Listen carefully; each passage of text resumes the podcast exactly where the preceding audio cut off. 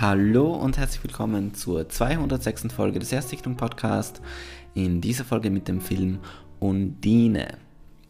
Und um mich auf diesen Film vorzubereiten, auf den ich irgendwie besonders gehypt war ab irgendeinem Punkt, also ganz am Anfang wieder angekündigt, also beziehungsweise als ich den Trailer gesehen habe, habe ich so überhaupt keine Lust dafür empfunden. Und dann irgendwann war ich ziemlich gehypt auf den Film ähm, es ist ein Film aus dem Jahr 2020 ähm, von Christian Petzold Regie geführt, mit Paula Beer, Franz Rogowski in den Hauptrollen. Und ja, ich habe das Buch gelesen von Friedrich oder François de la Motte Foucault. also das ist so ein, weiß ich nicht, 200 Jahre altes Buch oder was, oder von, von aus 1700 irgendwas ist das.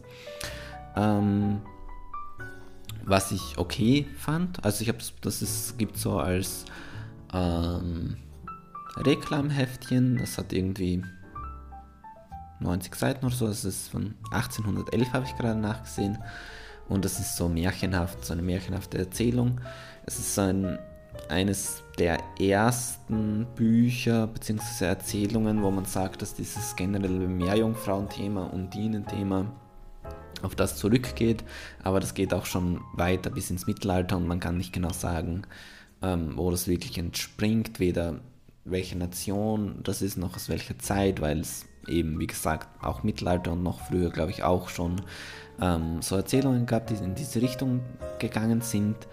Und eben auch regional ist es nicht unbedingt einzuordnen, aber das ist so eins der bekannteren Werke, natürlich auch die kleine Meerjungfrau und so weiter.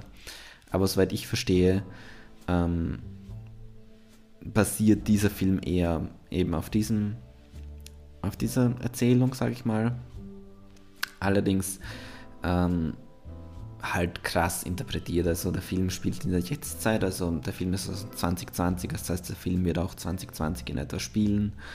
Und ja, in der modernen Version ist es so, also mir hat das Buch zu lesen nicht wirklich so krass viel gebracht. Ich habe es teilweise auch nicht verstanden, ähm, wo jetzt wirklich die Parallelen so 100 Pro sind. Also es ist wirklich eher so basiert sehr, sehr seicht darauf, meiner Meinung nach.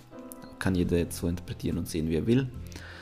Ähm, der Film handelt von eben Undine, die so Vorträge macht über die Stadt Berlin, über die Stadtentwicklung, über die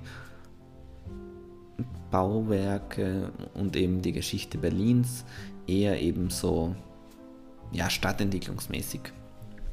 Hält sich dann wieder Vorträge, das ist so ihr Job und ähm, das, sie ist die weibliche Hauptfigur, also sie ähm, trennt sich da am Anfang von ihrem Freund, weil das alles irgendwie nicht mehr so gut passt und keine Ahnung, irgendwie die Wertschätzung da auch nicht so da ist und dann, ähm, das ist eben die Undine. Und dann gibt es noch den Christoph, das ist ein äh, Industrietaucher, der sie dann zufällig dort trifft bei einem Café in Berlin, sie dort anspricht und die beiden werden zu einem Paar.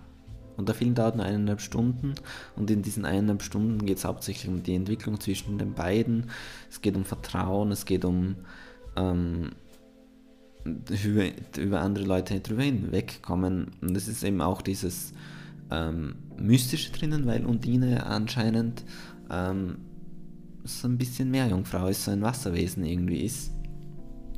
Ähm, wo sich aber die Frage stellt, ob sie das selbst überhaupt so richtig weiß. Ja. Mehr kann ich zu dem Film gar nicht sagen. Viel mehr ist für mich in dem Film jetzt nicht drinnen. Ähm, ich fand so diese Konstellation, dieses, ähm, wie sich die beiden lieben, hört sich jetzt irgendwie ärgern, es ist, aber eben, wie sich die beiden lieben und wie so ähm, diese Beziehungskonstellation zwischen den beiden ist, ähm, was da passiert, wie das dargestellt wird, das fand ich irgendwie ganz cool und interessant. Ähm, dieses mystische, ja, wie gesagt, eben zum Originalwerk, für mich war da zu wenig Parallelen, zu wenig ähm, was ich da irgendwie raus hätte ziehen können. Äh, und andererseits glaube ich, dass viele Leute, die das nicht wissen, dass das da drinnen ist, da auch abgeschreckt werden und dann auch sagen, ja, what the fuck. Also es ist irgendwo schon ein typisch deutscher Film. Ähm, er hat ein paar coole Bilder drinnen, er ist, hat schon ein, teilweise eine coole Bildsprache. Ähm, er ist aber zu verkopft für das, was er sein will, beziehungsweise zu wenig genial für das, was er sein will, weil so richtig krass geht da eigentlich, geht es um nichts. Irgendwie schwierig. Entweder bin ich zu dumm oder der Film bietet zu wenig, ich kann es nicht wirklich greifen. Ähm, meiner Meinung nach muss man wirklich nicht gesehen haben, auch nicht, wenn man das Buch jetzt extra dafür liest. Ähm, für mich eher enttäuschender Film dieses Jahr, den ich gesehen habe.